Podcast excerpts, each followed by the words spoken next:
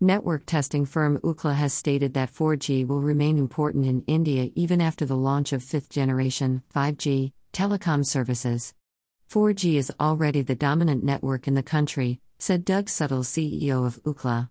The 4G service availability continues to grow in India, with an increase in median download speed from 10.64 megabits per second in Q1 2020 to 15.67 megabits per second in Q1 2021, he elaborated.